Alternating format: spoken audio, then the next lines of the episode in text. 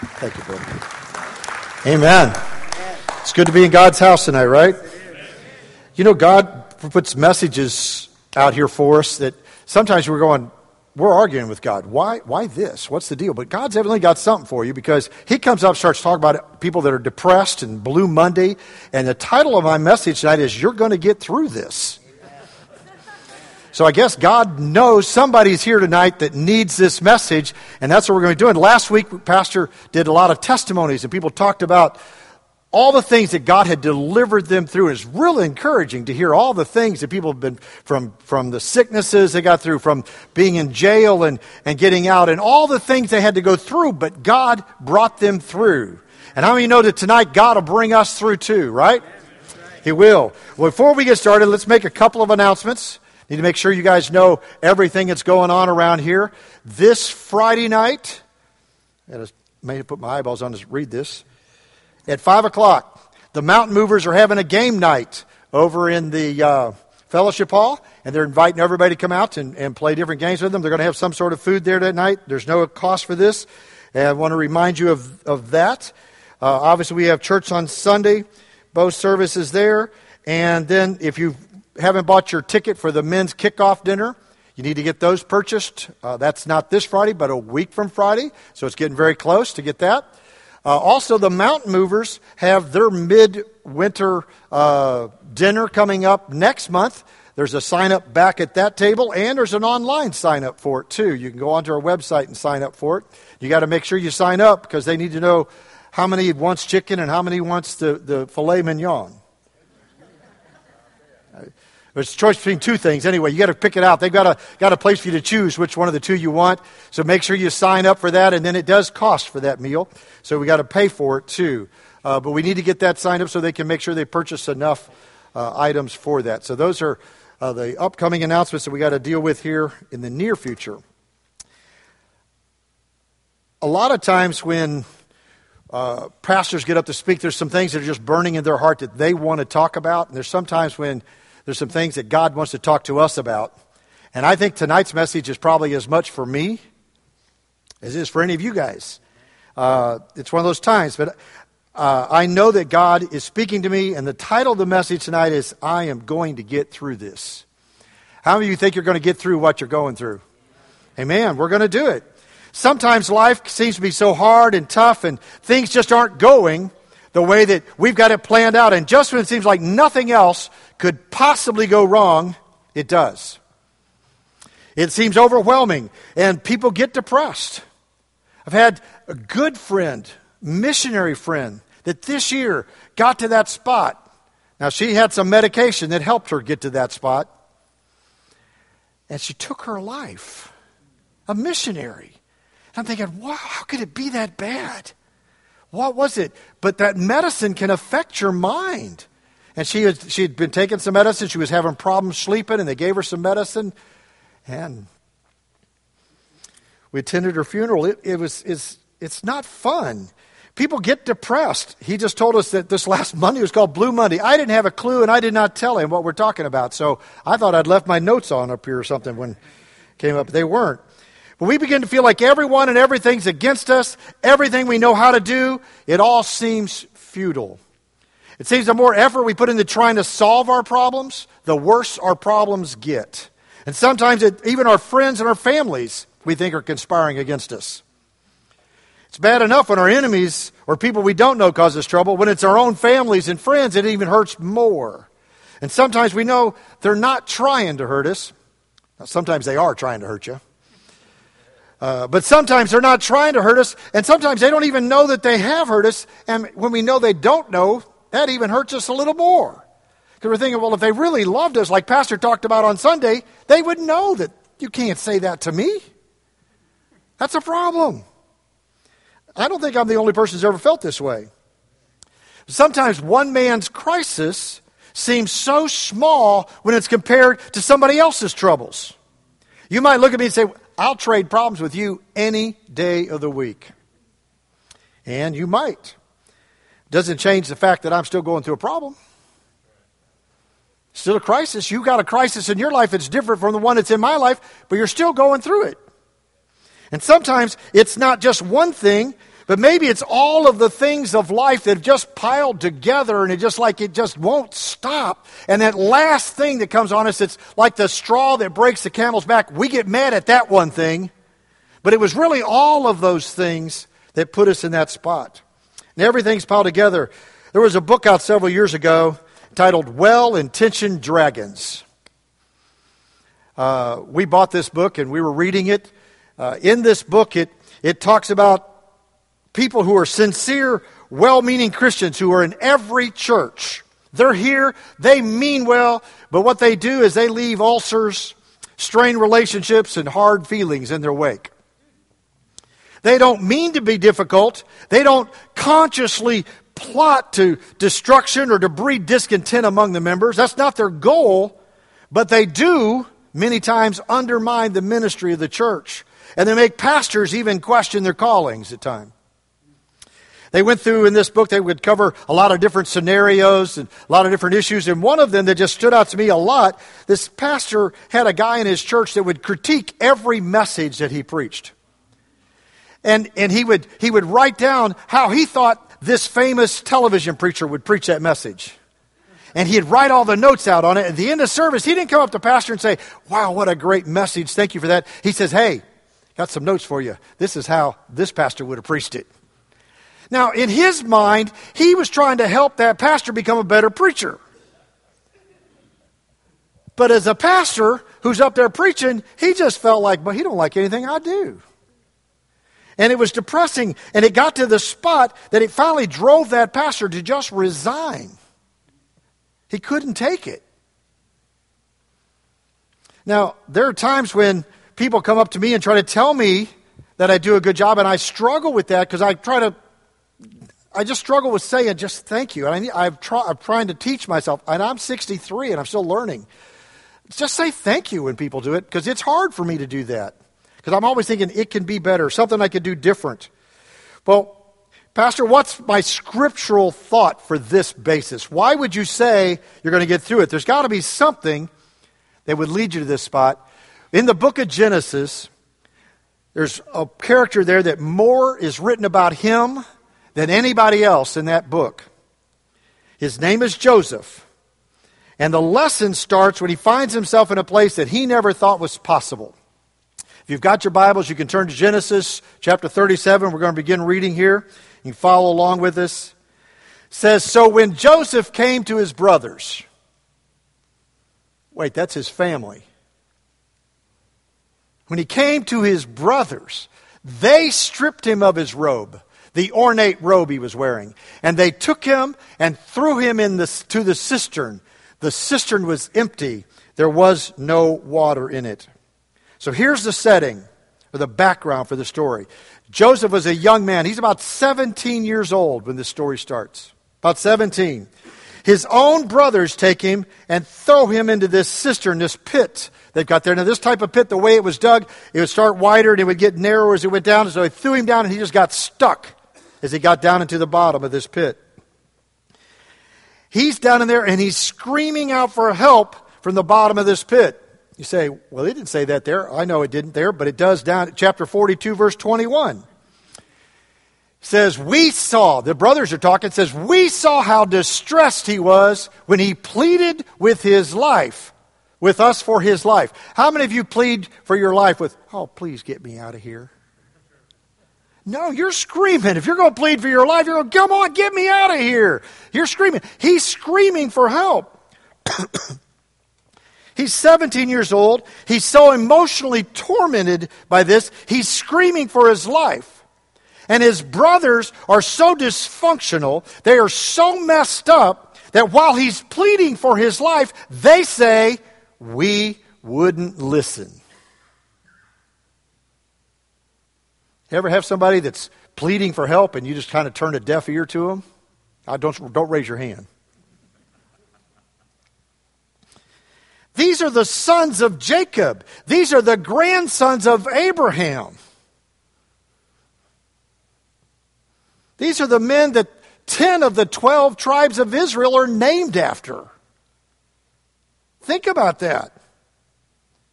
God has to do a major amount of work in these men to turn them around. But on this day, These guys were just plain mean. There's no other way to look at this. They're just mean. They're not somebody you want your nation named after. Genesis 37, verse 4 says, they hated Joseph. Think about that. The 10 tribes of Israel named after people that went around hating their own brother? So Joseph is thrown into this pit. This is not something he woke up that morning saying, I think today I'm going to get thrown into a pit. It was unexpected.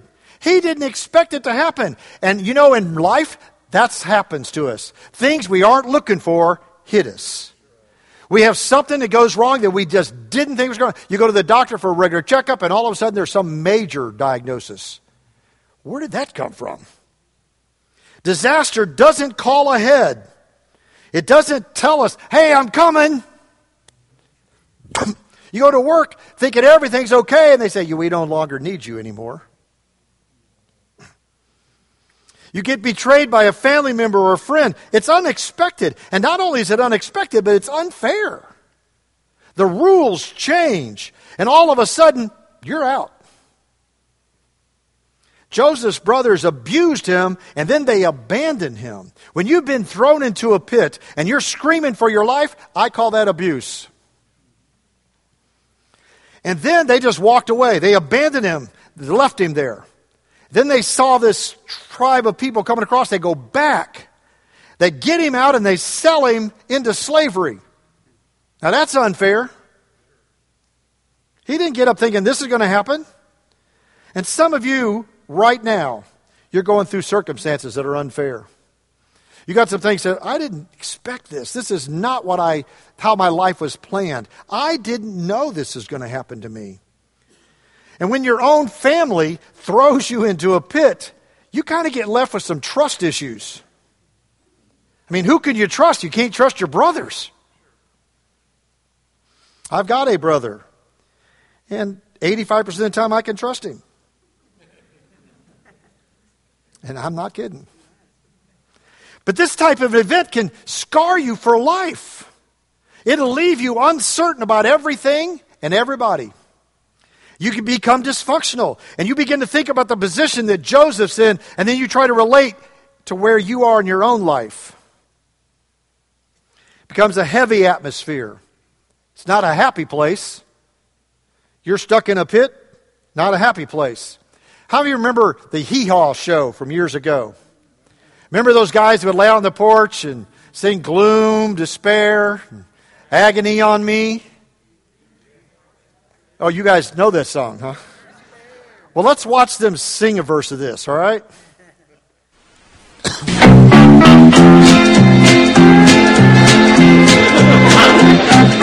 Gloom, despair, and agony on me. Deep, dark depression, excessive misery. Empty mind for bad luck, I'd have no luck at all. Gloom, despair on me. The preacher said something Sunday that sure did hurt. Said man came from dust, and to dust he will return. And I guess it's no surprise that his message pleased our wives. Cause ever since then they've been treating us like we was dirt. agony on me dark depression, excessive misery. If it weren't for bad luck, I'd have no luck at all. Gloom, despair, and agony on me.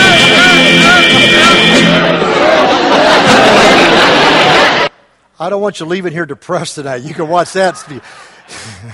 you can be, you can get happy just laughing at those guys. Joseph's story doesn't stop with him being thrown into this pit. It goes on. He's sold into slavery. He's put into prison. He's accused of rape. He's wrongly convicted. He's betrayed again. And at some point there, Joseph's got to be looking back thinking, you know, that pit wasn't all that bad. you know, I thought it could get worse, and then it did. Joseph couldn't even get good luck. He couldn't buy it. Yet he navigates his way through all of these issues and he comes out with a great attitude. I'm thinking, how did he do this? Well, in Genesis chapter 50, verse 20, we find how Joseph got out of that depression. His circumstances were deep, his trouble was real, he wasn't depressed. How did he keep away from the attitude that if it weren't for bad luck, he wouldn't have any luck at all? He says, You intended to harm me, but God intended it for good. You brought me to this position so I could save the lives of many people.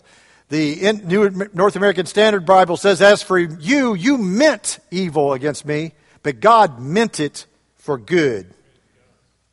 Sometimes God prepositions people. He places people into certain circumstances and into certain places so that when God is ready for them, He's got them right there and the, he, he can put them in and they can step in and do what God wants them to do. But many times, we don't like it where God puts us. So we pack up and move, and then when God needs us, we're not where He wanted us. Uh oh. Joseph had to go into the pit before he could go to the palace that he was in in Genesis chapter 50. The, I just read to you the North American or New American Standard Bible as saying, As for you, you meant evil against me, but God meant it for good. Joseph is talking to those same brothers in chapter 50 that threw him into the pit. And he tells them, You meant evil against me, but God meant it for good. For most of us, we would be looking at these brothers. We'd be thinking, okay, you're mine now. Last time you were in charge, you were bigger than me, there was a lot of you. This time you're mine. You tried to kill me, I'm going to have you killed. You hurt me, I'm going to hurt you. You betrayed me, I'll betray you. You lied to me, I'll lie to you. You stole from me, I'll steal from you. You talk bad about me, I'm going to talk bad about you. You caused me trouble, I'm going to cause you trouble. That's how we think. Joseph didn't do that. So, how did he keep his attitude right? Well, in that New American Standard Bible, by the way, each Bible translates things a little differently, and the New American Standard Bible is one of the ones that's closest to the literal translation of any of them. It's, it's more of a literal type thing. And the word they use there, he said, You meant, the word you meant evil for me. The word that's translated there, he used it twice in that word. Joseph did not speak English. He wasn't using the English word meant, he was using Hebrew, and the word that he spoke there in the Hebrew language, uh, means a little different than that, and it opens up this picture of Joseph's concept of God. It gives us the catalyst for him to get through this, and I believe it can help us start to get through whatever we're going through. Because mint in Hebrew gives us a picture of a master weaver. Someone who weaves material and designs into material so when it's finished, you can see the finished product and you understand why each thread has to be exactly where it goes.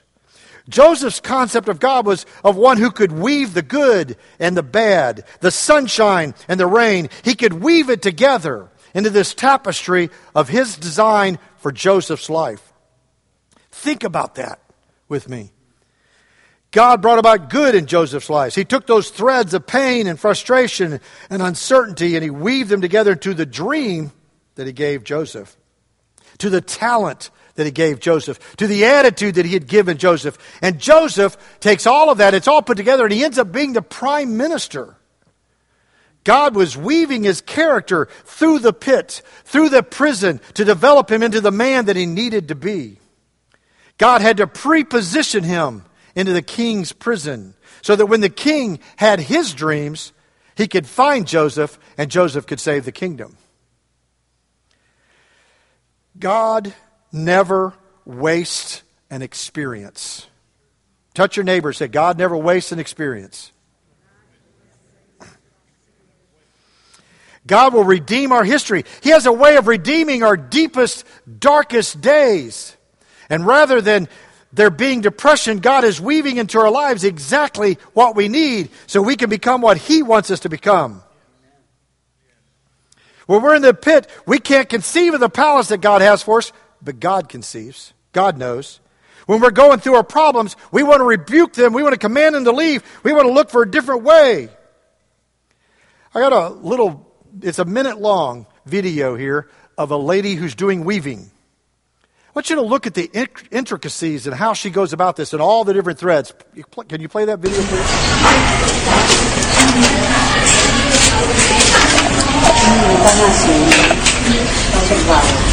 面的肉干，面素面你素，跟那素面你看，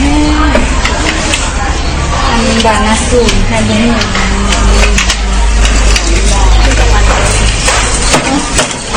เออดูเมืองเดียวค่ะทุกคนเราเห็น going through every one of those threads one at a time, putting this thing through there, making it to the right spot. Video hanging through.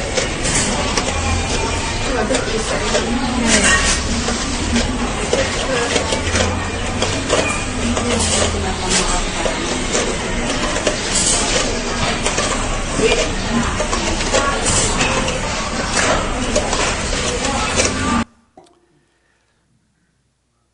she can tell what the final result's going to be when she gets done.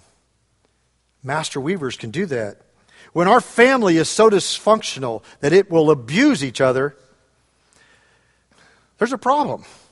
Did you ever notice inside the church, inside the Christian family, we have a tendency to abuse each other? We will pick at each other till we can kill our spirit. And while we're going through this and being the one that's being picked on, it's hard for us to see the fact that one day God's going to use us to reconcile those very people that are picking on us. That's where Joseph was. But God can see that. The master weaver takes the destiny of our lives and the mistakes and the sins, the sins that we commit and the sins that others commit against us. And he forms in us our character so he can use us in a mighty way that we can't even see or imagine. Joseph sees God in his eyes as the master weaver. Joseph sees God working in his life one incident at a time. God's weaving together this final product, but each piece has to be there, or that final product won't look the way the master intended for it to be. Now, put that thought process together with the rest of this verse. He said, You meant it for evil, God meant it for good in order to bring about this present result. And the present result that Joseph was talking about, at the time, he was now prime minister. He had an economic plan to provide for the nation in a time of economic downturn. Don't you wish that all politicians had an economic plan to provide for us in a time of an economic downturn? Notice the phrase in that verse, he says, to bring about. In the Hebrew, it shows God not only as the master weaver, but that meant the second time it says to bring about, it brings him about the master builder. He's a master builder. It's a unique picture of God being the one who constructs or the master builder. It's a picture of one who comes into a situation and takes the materials he has on hand and he begins to build. He doesn't need all new material because he's a master builder. He sees what nobody else can see. He can do things with you and who you are and what you have that nobody else even thought possible. The master builder can take the emotional mess that we are from being in the pits and in the prison, from being picked on by everybody in our family, from being abused and abandoned. He can take all of that and everything we go through and still construct something that's dynamic and influential for his kingdom. One of the shows my wife likes to watch, and my wife gets to be here tonight. I think since I've been back, this is her second time to hear me preach at this church. She's been working all the time, and I'm happy she does. But one of those shows my wife likes to watch is on the Home and Garden channel. It's called Love It or List It. And in that show, there's a real estate agent who's the guy, and then there's this lady who's kind of an architect designer. And they go to a family that they either going to have to remodel their home or they're going to sell it and move somewhere else. And so the lady, she's working to keep them in their home. That's her job. And she'll, she'll look the place over and she'll start coming with ideas on how she can remodel things and how she can fix things in this house to keep them there. And she works with her designers. They take the material and everything that exists. They try to use it as much as they can to do the remodel of the house in an effort to keep the family in their home, not to sell it, move somewhere else. And it's amazing the makeovers she's able to do in these homes. She has to use a lot of what's already there. She doesn't start from scratch. She takes what she has and she begins to build on that. And sometimes she has to get beneath the surface, and then when she gets down there, she finds damage. It's been done by neglect or by abuse that she's got to repair before she can begin to rebuild.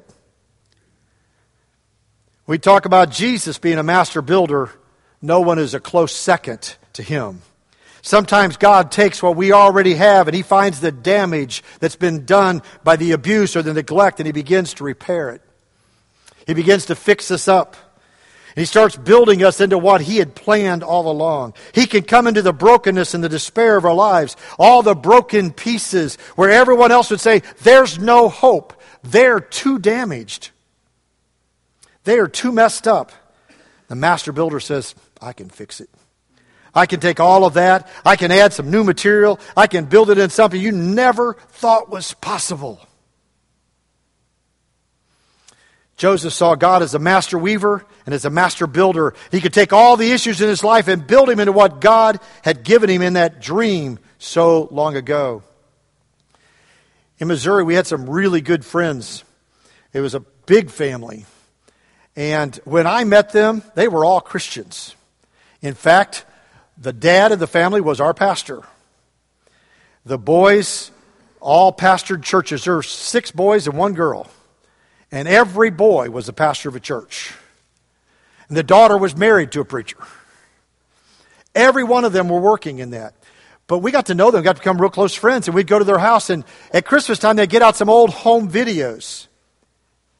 And I'm watching who they used to be. They used to be George Jones' backup band.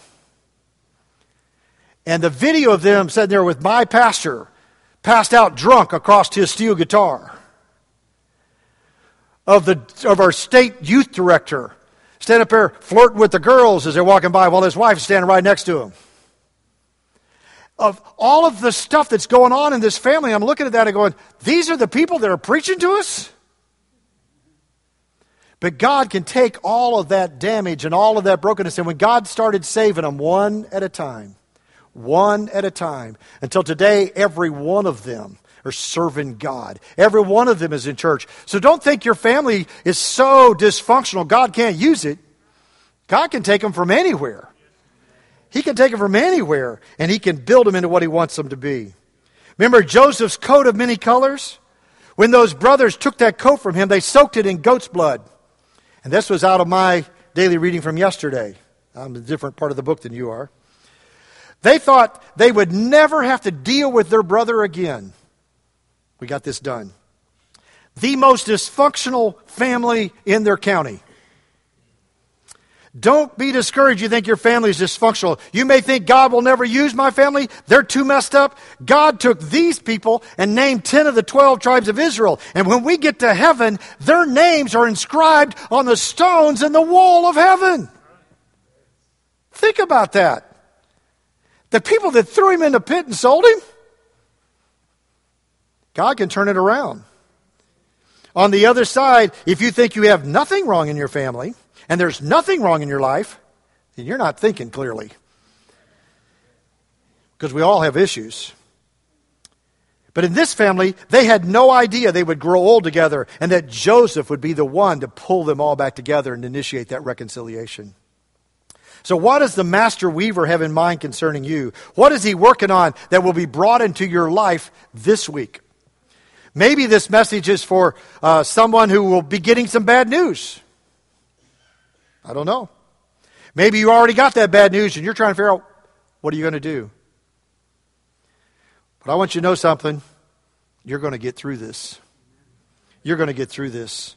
It may not be this week. It may not be this year. It may not be next year. But if you have this concept that Jesus is the master weaver, Jesus is the master builder, you can hold on to see what he has in mind for you long term. If you don't see God like this, you're going to stress yourself out thinking you have to fix everything. There's nothing like trying to fix something that's out of your control. If we don't have this concept, we're going to think our problems are huge and our God is small. And we're going to live in constant anxiety. We come into church and we sing, It is well with my soul. And in our, that's what we're singing with our lips. In our mind, we're going, gloom, despair, agony on me. Some of you have had a week of depression and trouble, and even though you may be in church tonight, it's not even in your mind that next week's going to be better than this week. You don't see God as having any plan for what you're going through in your life. Paul, when he wrote to the Romans, he had this same picture in his mind of a master weaver and a master builder. Look at Romans chapter 8, verse 28. It's a very familiar scripture. It says, We know that in all things God works for the good of those who love him. Paul understood this process too. When you're in the middle of it, and everything's going wrong, when your marriage is falling apart, when your bills can't be paid, when your doctor's telling you you got a serious issue, when your friends and family are betraying you, your boss is laying you off, and your children are telling you they don't love you anymore, it's difficult to see how this is going to work out for my good. So, how do we get that concept of the master weaver and a master builder? Listen to what I'm about to tell you, because I'm thinking this is going to help encourage you. You got to look at it from a different perspective. The Israelites were brought through the Red Sea on dry ground. Pharaoh has released his best men, 600 of his chariots, and they've trapped, they've chased the Israelites, they've trapped them between the Red Sea and the soldiers. There's no way out. But the Word of God says, I'll bring you through this. The Spirit of God started to move on the water. It rolled the water back, and they walked right through the trap. They got to the other side, and God closed the trap on Pharaoh and his men. Then God told them, and I love this the enemy you see today, you will see no more forever. No more forever. How many of you like to say some of your enemies, I'm not going to ever see you again, huh? Some of the problems you got, boy, this is it. I'm done. I'm never seeing you again. That's a word we can hang on to. In the book of Daniel, he's not protected from the lion's den. He has to go through the lion's den. We to be protected and kept out of it, but sometimes we got to go through the lion's den. God showed up and brought him through it. Not one lion ever touched him. Shadrach, Meshach, and Abednego, they got to go through the fire. They don't get to avoid the fire. When they came out, they didn't even smell like smoke. You can't walk past a fire that's burning and not get that smell on your clothes. They are in the fire and didn't get the smell on their clothes. The only thing that happened to them is they went into the fire, they were bound, but when they came out of the fire, they were set free. They were loose when they came out of the fire. The psalmist wrote, Yea, though I walk through the valley of the shadow of death, I will fear no evil, for thou art with me. Read this verse with me. When you pass through the waters, I will be with you, and through the rivers they shall not overflow you. When you walk through the fire, you shall not be burned, nor shall the flame scorch you. We have a God who, by character and nature, has proven time and time again he's a waymaker. And I'm going to tell you again tonight, I can say this by God's word, you will come through this time of trouble. You'll get through it. I'm here to tell you God's the same yesterday, today, and forever. And the same God that parted the Red Sea, that shut the mouths of the lions, the God that brought Shadrach, Meshach, and Abednego through the fire, the God that David said was with him in the valley of the shadow of death is the same God that's with us today. He's still a waymaker. He can still deliver us today. And I don't care how tough your situation may seem to you, God can make a way. God's weaving and God is building, and you are his workmanship created in Christ Jesus for good works, which were ordained before you were even born. God is up to something in your life, and He's going to bring you through it. Somebody ought to give Him some praise. Hallelujah. Thank you, Lord. Hallelujah. Joseph was thrown into the pit when he was 17 years old, but he doesn't get to be prime minister until he's 37. That's 20 years. It might not be quick, but God will use this crisis for good. And look at the next part. We, we, don't, we don't be foolish. Sometimes in crisis, people do some stupid things in order to try to fix something instead of let God do his weaving and building. I've been going through something in my own life that's, that's caused me a lot of grief, caused me a lot of heartache, a lot of problems. And You know, you get to a spot where you're going, Am I even making a difference?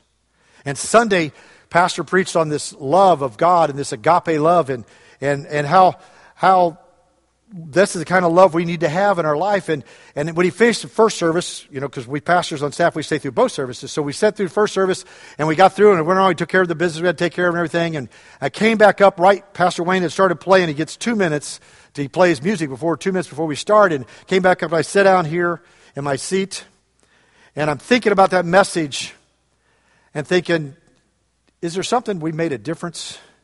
And as I'm thinking, I open my thing up and uh, just open my on my phone, open Facebook up, and the first thing that popped up on there was a video from the Cayman Islands, from the church that we completed structures in there. And they were in the middle of their church service. They were streaming it live on Facebook and they tagged me so I would see it. And I'm looking at that, I'm going, I know that person, and I know that person, and I know that person. And I scrolled down to the next video, the next thing in line, and it was from Jamaica, Kingston, Jamaica. And the church there, they were streaming their service live. And I looked at that young man, I'm going, wow, thank you, God. I want to show you, I think I've got his picture. His name is Musa, M U S A, and her name is Chanika. Yeah, you can't make those names up, folks. That's, that's their names. Musa and Chanika. And Musa and Chanika were in our Bible college. Chanika is one of those girls that went to our school. Some of you came down um, and worked with, I know Dan Hilliard came down and worked with us at our school. Chanika, you actually got to meet Chanika while she was there. She followed us around that week. She was one of the students that got out of the school there. And she got, grew up, went through high schools, went on to Bible college, meets Musa in Bible college. And while they're in Bible college, they messed up. They, they made a mistake. How many of you ever made a mistake? The rest of you are going to need to pray through. In the church, people mess up, we want to throw them away. They kicked him out of Bible college. He can't stay here. And then the church, the national church director called them and said, We don't even want you to attend one of our local churches. Just threw them out. So we don't want you anywhere. Find someplace else to go. And when we heard about that, Peggy and I said, Now that's one of our girls. She came through our school. We can't just throw her away. That's not acceptable. So we went looking, we found where she was. She actually had moved right close to Kingston, hadn't moved very far away from us. So we contacted her and we, we talked to him and said, Look, guys, where are you going to church at? They said, Well, we haven't found any place to go. So we want you to come to our house Saturday night. I want you to come over to our place. So that Saturday night, they came over to our house. And in Kingston, uh, I had been working with a, another young man who was also a missionary to, to Jamaica, but he was from Ghana, Africa. And he had never pastored a church before. And so he would call me just about every day of the week. All right, I got this issue. What am I supposed to do with this? How am I supposed to handle this thing? And, and we just became best friends. Best friends. We spent a lot of time together. And uh, I called him up, and he was pastoring a non denominational church, so he wasn't part of the organization. Okay, he's got this other church over here. And I called him up and said, Hey, I've got a young couple the call of God on their life. And God wants to use them. I know He does, and I'd like to plug them into your church. What do you say? He goes, Well, I'd like to meet them. I said, Well, bring you and your wife and your daughter and come to our house Saturday night. So we brought them all over to our house Saturday night. We brought them in, we fed them some food, and then it was a Saturday night. Maury Davis from Cornerstone up here was doing a Saturday night church service online back then. We turned it on and we watched his church service online, sat through it. Then after we sat down and had a long talk. We didn't mince words. We didn't go through a bunch of other stuff. We just talked. Here's what happened. Here's what's going on. But they need restored. They need back in church. And I think they could fit in your church real well. The pastor said, We want them. We want them. We'll take them. And so the next morning, we all loaded up and we went to his church. We introduced him to everybody there. Nobody at that church knew their past. Nobody at church knew their history. Nobody knew anything about them. They just could come in and they could worship God. Nobody was putting them down, nobody was picking on them. You come to church on Sundays, you don't know the problems people are going through in their lives. You don't have a clue what's back there. And we need to be encouraging people when we come into this place. Because something we say might make a difference. And we had to leave country probably about three or four months after that. We left Jamaica and we moved over to the Cayman Islands, but we stayed in touch. Figured out what was going on. We, we, we would keep in touch with them. Musa calls me Papa. We, we still stay in touch to this day. About a year or so after that, my friend from Ghana, Africa, had to return to Africa. His missionary time was up. Guess who's pastoring the church in Kingston, Jamaica? We have a photo of them from New Year's Day this year. There's his crowd he's got at this church. He's pastoring. You see, you may be going through a really bad time, but God says, I'm going to get you through this. And when you come out of it, it's going to be better than you thought. He had never met these people at this church because it was not in his organization. He had never met them. But God said, I got to move you over here so I can get you here. Hallelujah. Sunday, I'm sitting here and I saw that video and I remembered this story. And I thought, wow, that's neat. Thank you, God. Then I got home and Frank, the pastor, he's not, not his real name, by the way. He took that name because he said nobody could remember his real name, which is Kofi Abronte. So he took, he said, just call me Frank. so that's what we called him, Frank. Anyway, Frank sent me an email and he goes, Hey, I remember a message you preached. He said, and this is the name of it. Can you send me the notes for that message? thinking, thank you, God. Because all the way on the other side of the planet, you're using me. Then I come to church Sunday night, and I'm standing here and I'm, I'm feeling better because of what had happened Sunday morning. And Rick and Susan Cleveland meet me back over here and said just a couple of things, but they were so encouraging to me that I went home and I told Peggy, I said, You know what they said? They may not even remember what they said, but I remember. Very encouraging. When you come into the house, encourage each other. You don't know who you're going to help get through. Tonight, as we close this out, I want you to listen as Jason Crabtree sings about going through the fire.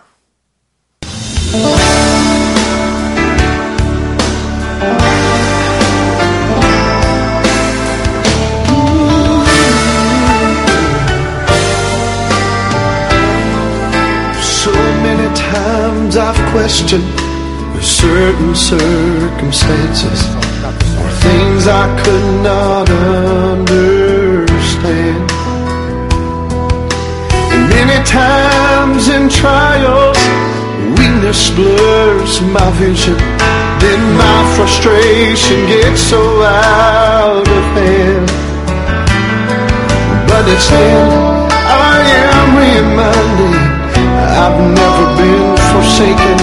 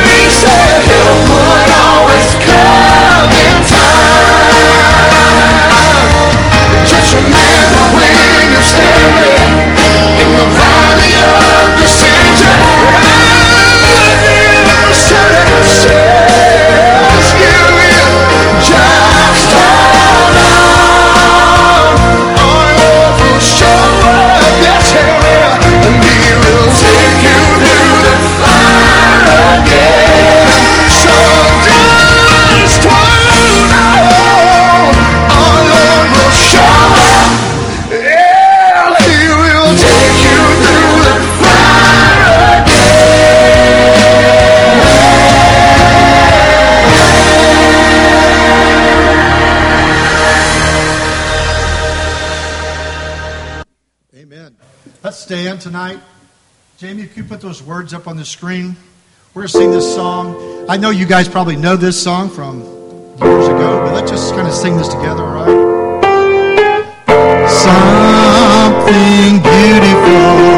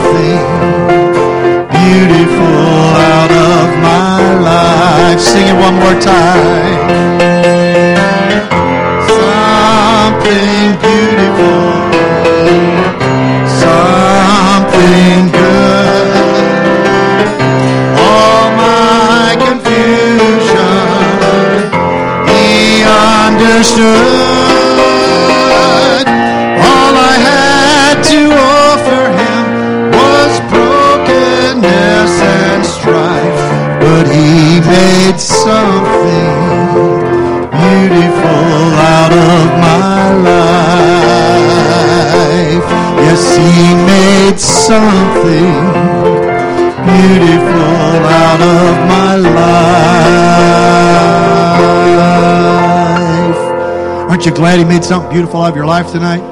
Amen. Amen. Hallelujah.